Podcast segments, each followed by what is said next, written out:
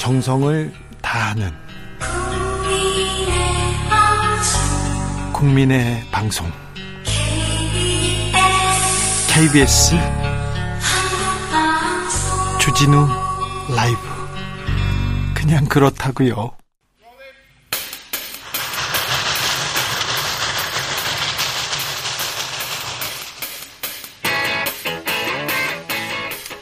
오늘도 열심히 돌아가는 여의도 정치 발전소 험한 정국 장씨 두 사람이 다리가 되어 대한민국을 널리 이롭게 하겠습니다. 정치 발전소 장앤장.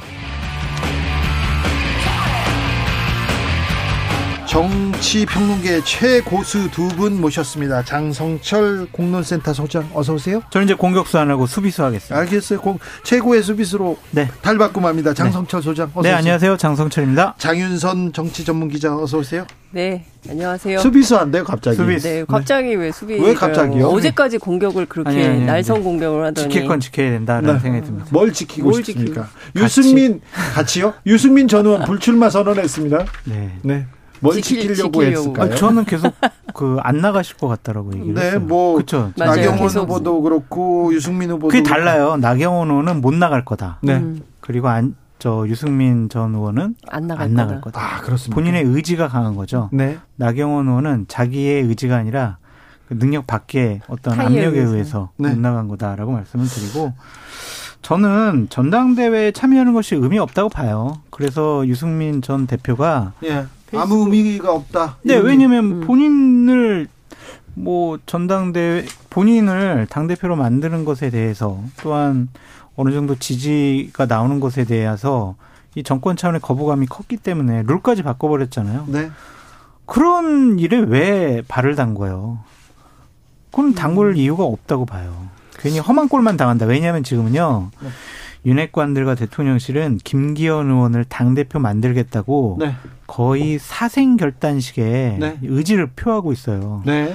그런데 발을 담궈요? 지금 지지율만 봐도 지금 그렇게 높지가 않단 말이에요. 음. 될 가능성이 없는 일에 발을 담궜다가 큰 화를 당할 수가 있어요. 네. 권력을 잡고 있는 곳에서 우리는 저 사람을 딱 찍어놓고 저 사람 안 돼라고 했기 때문에 그 부분을 이겨낼 만한 힘이 있기까지는 좀 뒤로 물러나 있는 것도 현명한 선택이다. 그러니까 제가 이 국민의힘 나경원, 유승민 두 정치인의 선택을 보면서 국민의힘의 정치 문법과 민주당의 정치 문법이 굉장히 차이가 있구나. 잠깐, 그건 아니에요. 민주당 같으면 아니, 아니, 그러니까, 아니, 그러니까 제가 본그 네. 관전 포인트를 드, 말씀드리는 건데요. 듣고 갑시다. 어제도 계속 그러더니 요새 좀 스타일을 바뀌셨어요. 네, 되니까. 네.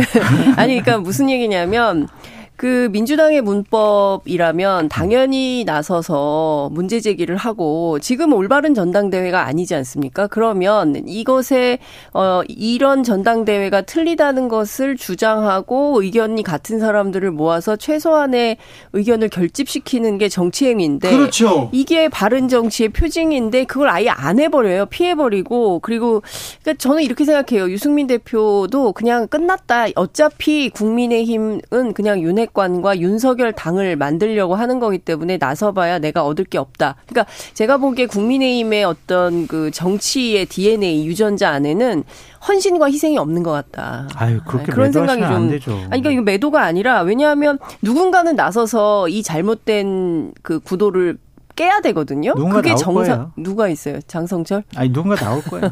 누가 제가 누가요? 조경태. 아니 내일 누군가 나. 황교안. 아니 내일 누군가 강신업 내일 누가 나온다고요? 음. 내일 그리고 국힘의 문법이 잘못됐다고 하시는 것은 좀 문제가 있는 지적이라고 음. 보여지고 지금 윤석열 대통령을 둘러싸고 있는 핵심 관계자들 네. 그리고 정치 세력이 약간은 좀 그분들만 문제예요. 그분들이 윤핵관만? 이제 지금까지 아니 윤핵관이 문제면 비핵관들이 나서서 그렇게 정치하면 안 된다라고 강하게 해야 되는데 쐐기를 박으면서 어 제대로 된 길을 갈 수 있도록 인도하는 것이 그러니까 정치의 길이죠. 그러니까 윤석열 대통령 측과 윤핵관들의 지금 정치 집단의 스타일이 이전에 국민의 보수 우파에서 보여준 정치 스타일이 아니라니까요. 네, 그래서 스타일이 완전히 달라요. 아니 그저 저도 그 얘기를 굉장히 많이 들었어요. 네. 그러니까 이번 대선은 국민의힘의 승리라고 보기 어렵다. 국민의힘도 민주당도 어, 이긴 선거가 아니라 검찰이 이긴 선거다. 그런 없네. 얘기를 굉장히 많이 했어요. 이것은 검찰 어, 검찰 스타일의 정치다. 그렇기 네, 때문에 맞아요. 이것을 국민의힘의 정치라고 해석하시면 안 돼요. 안 그럼 맞아요. 틀려요라고 얘기를 굉장히 많이 하세요. 네, 그렇지만 네. 외피는 국민의힘입니다. 국민의힘 안에 들어가서 네. 대통령 후보가 됐고 대통령에 당선이 됐고 그분의 당선을 위해서 헌신하고 노력하신 분들이 지금 국민의힘에 계신 분들이에요. 그러면 DNA가 달라졌어요. 근데.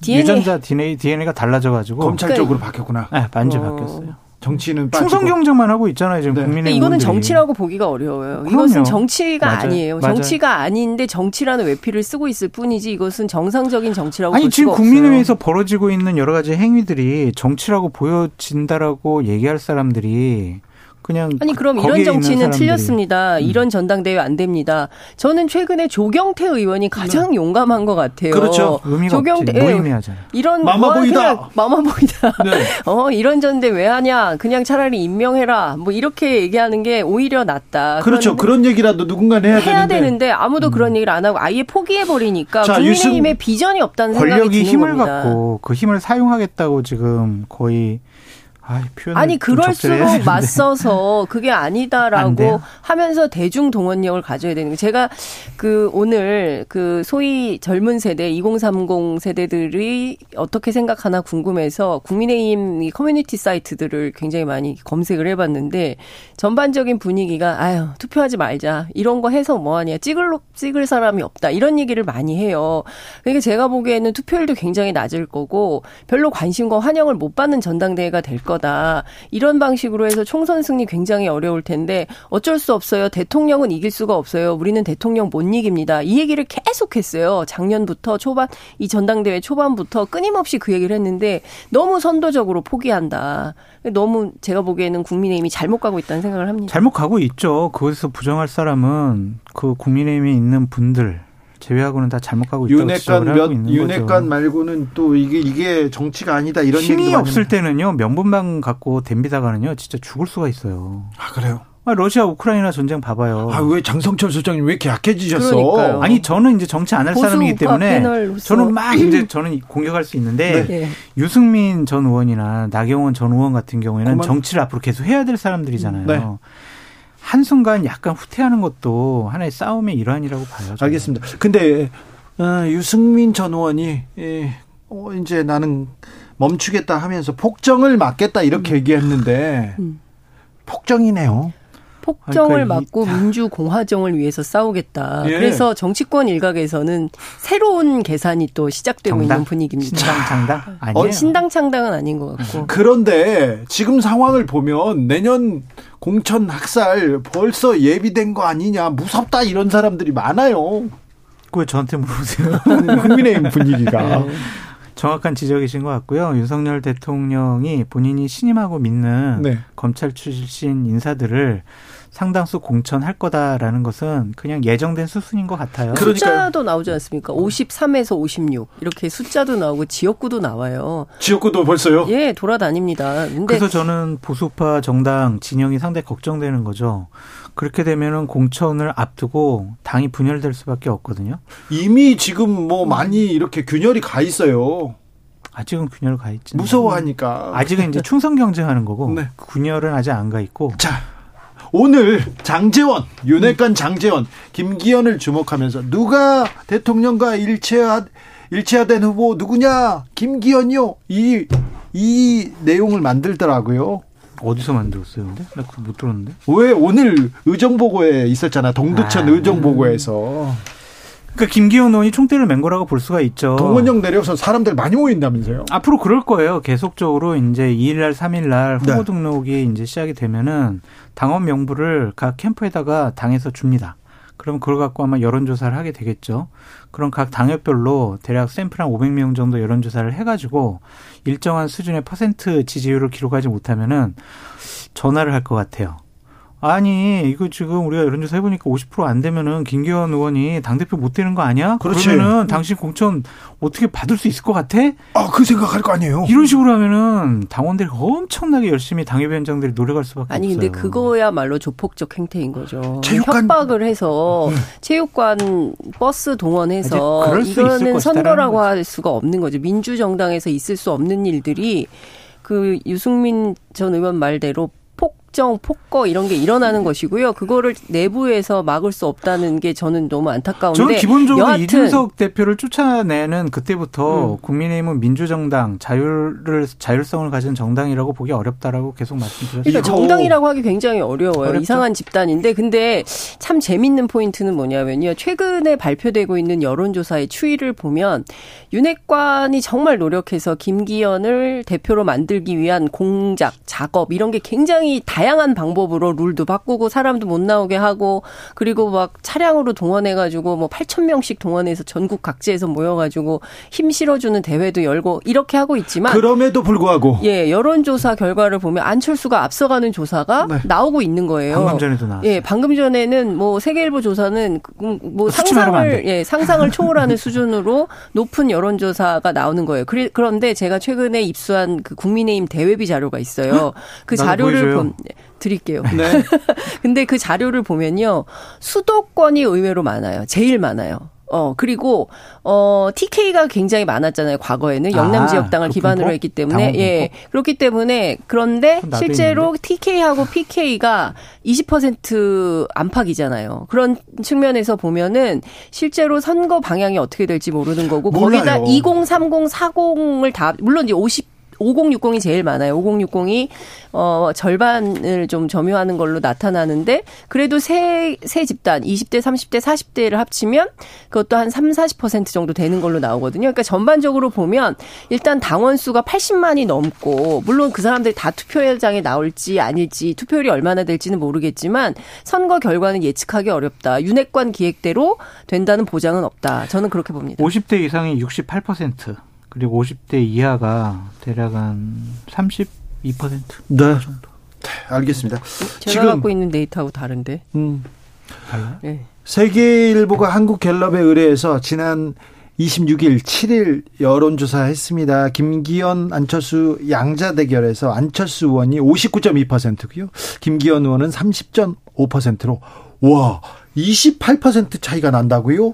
어, 자세한 사항은 중앙선거 여론조사 심의위원회 홈페이지 참조하시면 됩니다. 윤핵관 뜻대로 윤석열 대통령 뜻대로 김기현 후보가 이길 수 있을지 조직을 동원해서 어, 1차에서 끝낼 거라는데 1차에서 끝이 날지 그런데요. 네. 이명박 전 대통령 얘기가 왜 이렇게 많이 나옵니까? 영향력이 커집니까? 그냥 어른이니까 전직 대통령이니까 가서 이제 만나는 거고 지금 윤석열 대통령을 둘러싸고 있는 대통령실 참모들이 윤핵관이 많으니까. 예 이명박 정권 시절에 일했던 분들이 많잖아요. 그래서 그래서 이제 가서 얘기를 하면 그래도 조금 어드밴티지를 받지 않을까? 근데 저는 정말 잘못된 정치 행태라고 생각해요. 그분 범죄자였잖아요. 감옥에서 나온 지 지금 감옥에서 나온 지 얼마 되지도 않았고 벌금도 안 냈어요. 그리고 말씀하신. 대로 벌금도 벌금이 뭐 그냥 소액이 아니에요. 아니 몰라 몰라 이재명 당대표에게 많은- 이제 아니, 잠시만요. 아니. 이명박 전, 대- 전 대통령 다스에서 찾아준 재산만 해서 수천억, 수조까지 갈 수도 있어요. 예. 그런데 벌금을 안 내고 있고 그런데다가 중동 특사 간다는 거 아닙니까? 근데 지금 나오는 얘기를 제가 오늘 취재를 쭉 해보니까 네. 첫 번째 UAE에서 반기지 않을 것이다. 왜 모하메드 대통령하고 되게 뭐 각별했고 이번에 가깝다라고 가서도 뭐 각별하게 안보를 좀 전해달라고 얘기는 했는데. 하는데 하여튼 UAE에서 전혀 반기지 않을 것이다. 왜냐하면 당시에 우리가 아크 부대 파병하고 원전 수주하고 이러면서 어. 뭐 제가 보기에는 거의 그 어, 사실상 군사 협정에 준하는 국회 비준이 필요한 어떤 행위가 있었는데 그게 어 국회한테 얘기하지도 않고 비밀리에 그냥 해버려서 문제가 생겨서 네. 당시에 문재인 수습하느라고. 정부에서 수습하느라고 임종석 실장이 급파됐었던 적이 있습니다. 물론 다 양국 정부가 말을 안 하고 확인은 안 해주지만 이것은 아는 사람은 다 아는 다 이런 알죠. 얘기예요. 네, 네. 그런데 이런 걸 만약에 공개하겠다, 뭐, 뭐 진실규명하겠다라고 하면 어떡하려고 무슨 특사 얘기를 운운하는지 저로서는 도무지 이해할 수가 없다 이런 네. 말씀을 드릴 수밖에 그렇게까지 없습니다. 비판받을 일인가요? 이명박 전 대통령 주변 사람들이요. 특별히 돈과 관련된 주변 사람들이 그 아- 아랍권에 많이 가셨어요. 싱가포르. 네, 그건 제가 전문가지 않습니다. 아니, 그러니까 제가 많이 제 쫓아다녔잖아요. 말은, 제 말은 네. 그러한 이제 특사 외교랑 네. 또그 이명박 대통령의 여러 가지 범죄 혐의와 벌금 안 낸 거 그런 것들을 같이 그냥 동등한 그 얘기하는 거. 그렇죠. 우리 국가의 품격이 있는데. 아니, 그쪽에서 원하면 보낼 수가 있는 거죠. 그쪽에서 원하는데 아니라고 그런다니까요. 대통령이 반기지 않을 것이다. 자, 누가 그랬는데요? 네. 대통령실에서는 되게 반긴다. 대통령실 아, 얘기... 대통령을 못 믿어요 지금? 대통령 앵커님은 대통령실 못 믿겠어요. 대통령실 대변인이 나와서 얘기하면 믿겠는데 네. 대통령실 대변인도, 대변인도 없고 부대변인도 없어졌어요. 왜 그렇습니까? 왜 그래요? 왜 없어? 음 공식적으로는 어쨌든 um, 중동 순방 일정이 네. 이제 외부로 유출이 돼가지고 엠바고를 깨고 유출이 돼서 그 책임을 이재명 그 부대변인이 책임을 졌다. 왜 이재명 부대변인이 져야 됩니까? 그렇게요? 되게 이상한 거예요. 뭐 이게 이재명 아니 일해 보셔서 알잖아요. 내가 이번 이재명 저기 부대변인이 때 대통령실에서 선물도 못 받은 사람인데 왜 나한테 왜 뭐라 그래요? 근데? 아니 그러니까 선물을 왜 안 줬대요? 근데 여하튼 이재명 부대변인 그 사임과 관련해서 여러 이야기들이 여러 돌고 있습니다. 자 여러 이야기 우리가 좀 해봅시다. 예, 첫 번째 뭐 지금 방금 1번. 하신 대로 네. 예. 오피셜한 것은 네. 그뭐 순방과 관련해서 일정. 을 유출했다. 그런데 이 유출자가 누군지 확인이 안 돼요. 뭐 기자란 얘기도 있고 그밖에 다른 사람이란 얘기도 있고 어찌 됐든 최초의 일정표가 올라온 것은 48개사의 기자들이 있는 단톡방 네. 거기에서부터 시작이 됐다라는 거예요. 그런데 대통령실에서는 이 유출자가 누군지 좀 찾고 싶었던 것 같아요. 네. 그래서 기자들한테 요청을 했어요. 니네가 수사 의뢰를 해라 경찰에. 그런데 기자들 입장에서는 같은 기자들끼리 이거를 범인 색출을 위해서 우리가 우리를 고발하라는 이건 있을 수가 없다라고 네. 해서 그걸 거절한 걸로 알고 있어요. 근데 관련돼서 이러저러한 논의가 있다 하더라도 이게 이재명 부대변인의 책임 책임인가? 책임지고 물러설 일인가? 그건 음. 아닌 것 같아요. 그래서 네. 관련해서 조금 더 deep하게 취재를 해봤더니 어. 뭐 몇 가지 얘기가 또 나옵니다. 근데 그 중에 하나만 대, 아, 그 중에 하나만 설명을 좀 드리면 그 어, 이재명 부대변인하고 기자단하고 브리핑하는 과정에서 그 윤석열 대통령이 굉장히 싫어하는 wording이 있다는 거예요. 아니, 그거는 추측이잖아요. 그거는. 아니, 그러니까 그런 그 얘기를 그 아니 뭡니까? 기자들이 얘기를 하고 있는 거죠. 아니, 그 wording이 뭐예요? 않은 건데. 영수회담. 아. 예, 영수회담이라는 말을 쓰지 말아 달라라고 해서 기자들한테 도로 각사별로 대통령실에서 어 요청을 했다는 거예요. 그거 네. 좀 지워 주시면 안 됩니까? 거기까지는 얘기가 있어요? 예. 그래서 안 지웠죠, 기자들이. 그걸 네. 왜 지웁니까? 지울 수 없다. 근데 이거에 대해서 상당히 경로했다는 얘기가 있어요. 그래서 그 책임을 물었다라는 얘기도 하나의 설로 돌아다닙니다. 장 소장님 알고 계신 진짜 이유 있잖아요. 아니, 몰라요. 그러니까 어쨌든 다음번에 대변인 부대변인이 누가 좀 임명이 되는 것을 그래서 왜 그만뒀대요? 네? 왜 경, 방송 끝나고 살짝 알려드릴게요. 아니 그러지 말고 여기 얘기해야죠. 안 돼요 감옥 가요. 우리 청취자들한테 얘기해야죠. 아니 뭐 대통령이 그렇게 신뢰를 하지 않았던 것 같아요. 신뢰하는 것 같은데요. 다른 사람 말고 네. 그 거기에서 대통령실에서 마이크를 잡은 사람이 이재명밖에 없었는데요. 할 사람이 그 사람밖에 없었고요. 네. 그러니까 예를 들면은 정무적 판단을 하거나 기자들하고 이렇게 응대할 수 있는 사람도 이 사람밖에 없다 이런 얘기 있었잖아요. 아니 역할이 그 역할을 하라고 부대변으로 있는 거고 대변인을 그 되지도 않았고 선임을 안 했으니까. 근데 작년에 김은혜 홍보수석이 네. 지속적으로 대통령께 대변인으로 좀 승격을 시킵시다라고 몇 번 건의를 했는데 네. 그걸 대통령이 다 노하셨다. 그런 얘기가 있더라고요. 그런 걸 보면 이재명 부대변인을 그렇게 대통령이 좋아하거나 신뢰하지 않은 부분이 있다. 근데 나머지 부분은 또 추측과 상상의 영역이기 때문에 좀 음. 말씀드리고. 네, 제가 그 드리고 싶은 말씀은 지금 보면 총체적 난국이에요. 대변인 없죠, 부대변인 없죠. 그러니까 홍보 라인에 사람이 거의 없어요. 뉴미디어 비서관 없죠. 시민소통 비서 혼자 다 할 수가 없어요. 아니, 김은혜 수석이 사회공간 비서관 없죠. 그러니까 그렇죠. 홍보... 자리는 많은데 없어요. 사람이 없어요. 채우지 자리를 안 채우죠. 있어요. 김은혜 수석이 능력을 보여주지 못해서 대변인 역할을 하다가 대변인을 안 하고 홍보 수석만 하는 거 아닙니까? 그때는 잠깐 좀 불미스러운 일 때문에 피해 네. 있었던 거니까. 그 이후에 못 들어왔잖아요. 그 중요한 포인트는 일단 사람을 다 못 채우는 문제. 왜 안 채운 있어요. 거냐, 못 채우는 맞아요. 거냐. 이거 이상하고요. 네. 네. 두 번째는 어 대통령과 대통령실이 생각하는 판단하는 언론 관의 문제가 있어요. 그러니까 제가 맞아요. 조금 다른 문제긴 음. 한데 이를테면은 어, 소통에 계속 문제가 좀 생기고 있어요. 그리고 제가 앞서 말씀드린 대로 뭐 기자가 기자를 고발해라 이렇게 말하는 것도 이해할 수 없는 데다가 바이든 날리면 사태 이후로 두 가지 요구를 했다는 거 아니에요? 그 MBC 사장인가 뭐 보도국장의 공식적인 사과 그리고 또 하나는 출입 기자 교체.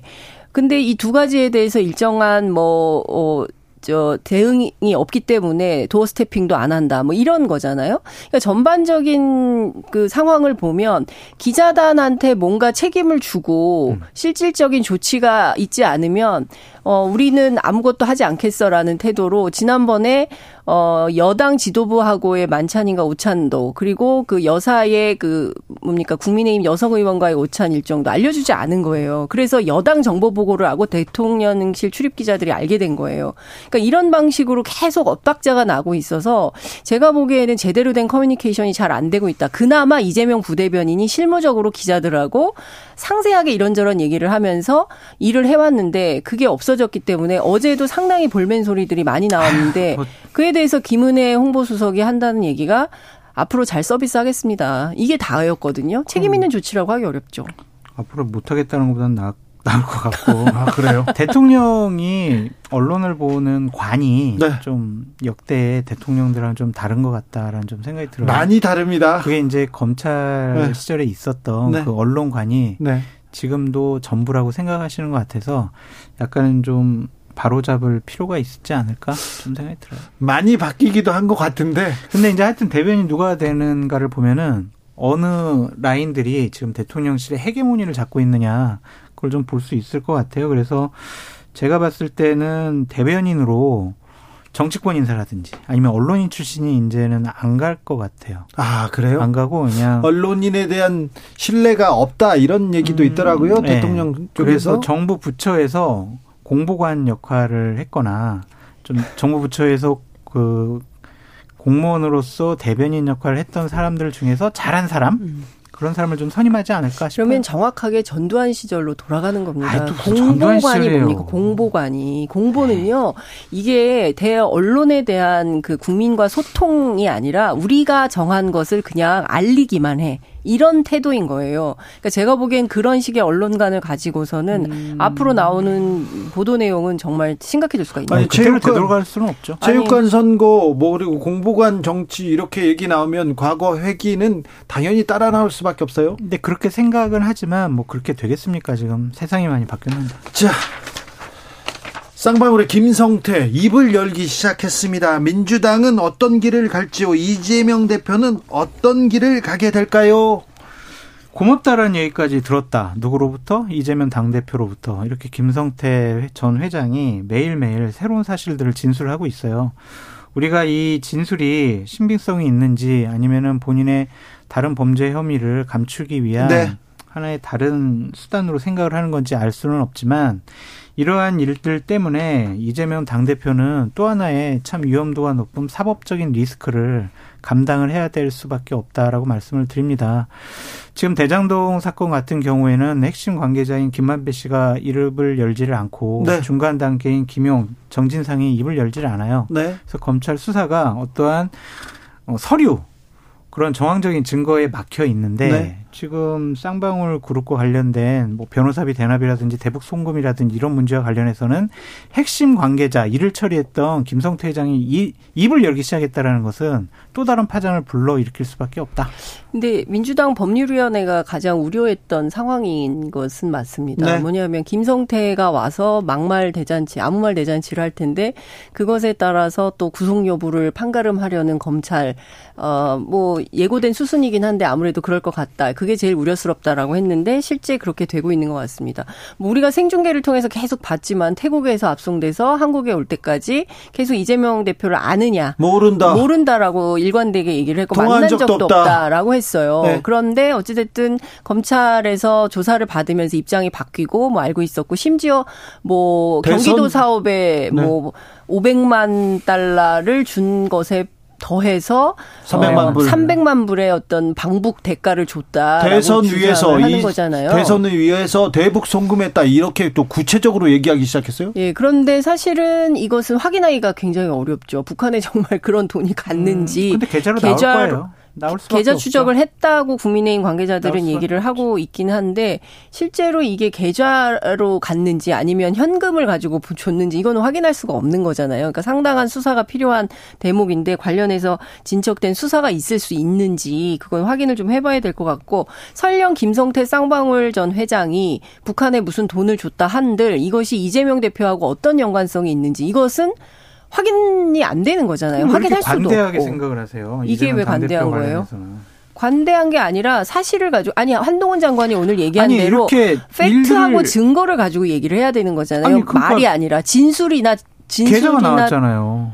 계좌가 나왔어요. 진술이 계좌가 아니라 지금 나온 거는 김성태 쌍방울 회장의 주장이에요. 주장과 전원 이런 70억이 거지. 보낸 거는 계좌가 현실적으로 나와 있잖아요. 계좌가 어디 나왔어요? 돈 부분에 대해서는 아, 쌍방울 김성태 회장과 그 주변 사람들은 굉장히 불투명해서 돈을 배임 횡령을 많이 하- 했습니다. 지금은 뭐 수천억 규모의 배임 횡령 액수라고 하는데 아, 우리 100번 양보해서 자, 어. 그 경기도 이화영 평화부지사 그렇죠. 만나가지고 같이 얘기도 하고 같이 어? 그러니까요. 중국에 그게 가가지고 포인트인데 같이 돈을 보내고 맞습니다. 장소님 너무 얘기 잘하셨는데. 이화영 전 지사 네. 아 부지사 이화영 전 평화부지사와 김성태하고의 관계는 저는 있을 수 있다고 생각해요. 이화영 평화부지사 누가 그런데? 네. 이화영 전 부지사하고 기- 이재명 지사하고의 직접적인 연관관계 돈을 주고받은 지시를 받고 되겠죠. 했다는 등 아니 그 그런 내용이 나오질 않았잖아요. 아, 근데 이화영 평화부지사 누가 임명했으며 이화영 부지사가 아니 이화영 부지사를 임명할 수는 있는데 이화영 부지사가 임명해서 그런 불법 비리를 하라고 임명한 건 아니지 않습니까? 아니 그런데 그런 정황들이 드러나고 있잖아요. 이화영 평화부지사가 그러면은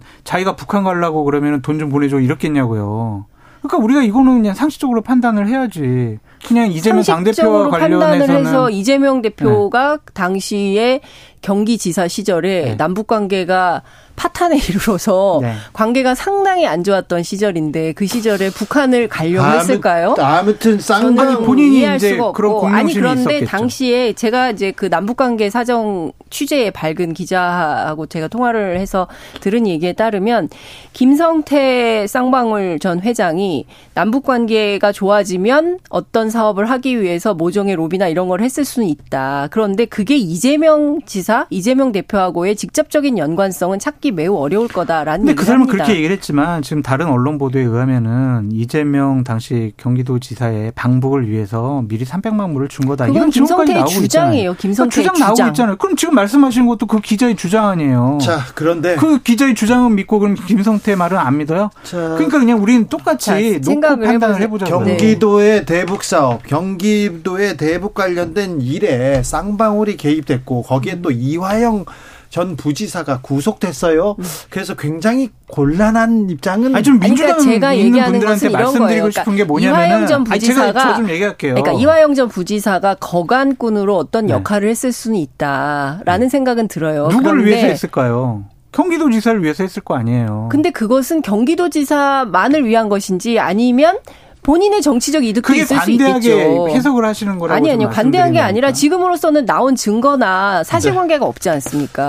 팩트가 없잖아요. 증거 아니. 지금 진술만 있는 거잖아요. 이화영 평화부지사 구속당했어요. 그리고 이재명 성남시장의 분신, 측근, 정진상, 김용 다 구속당했다고요. 그거하고는 좀 별개의 사건으로 구분해서 보셔야 될 것 같아요. 그게 남 그게 그 대북 송금하고는 관련이 없잖아요. 김용 아니 정진상과 같은 경우에는 김용, 정진상하고 아니 그러니까 있잖아요. 너무 많은 사건이 있어서 우리가 좀 가지치기를 자, 해서 마지막으로. 확인을 좀 해봐야 돼서 마지막으로 이 문제 중요해가지고요.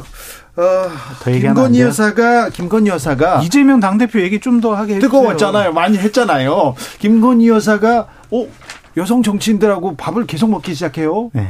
이거 본격적인 정치 행보 아닌가 이런 얘기도 있습니다. 저는 대통령이 네. 국회의원들을 많이 만나시는 거 정말 적극적으로 찬성하고 그러셔야 된다고 생각이 들어요. 자 여사님은 그리고 여사님도 임기 기간 동안 한 번쯤은 만나셔 가지고 같이 얼굴 익히고 격려하고 이런 거 좋다고 생각을 하거든요. 사흘 만에 만났다니까요.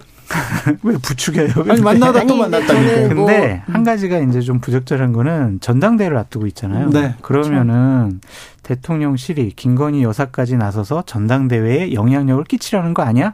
라는 의구심이 나올 수밖에 없잖아요. 아, 그런 얘기 나오죠. 자체가 부적절하다니까요. 그러니까 시점이 문제다. 그 그렇죠. 전대 40일을 앞둔 시점에서 나눠서 비례대표하고 지역구 의원을 또 나눕니다.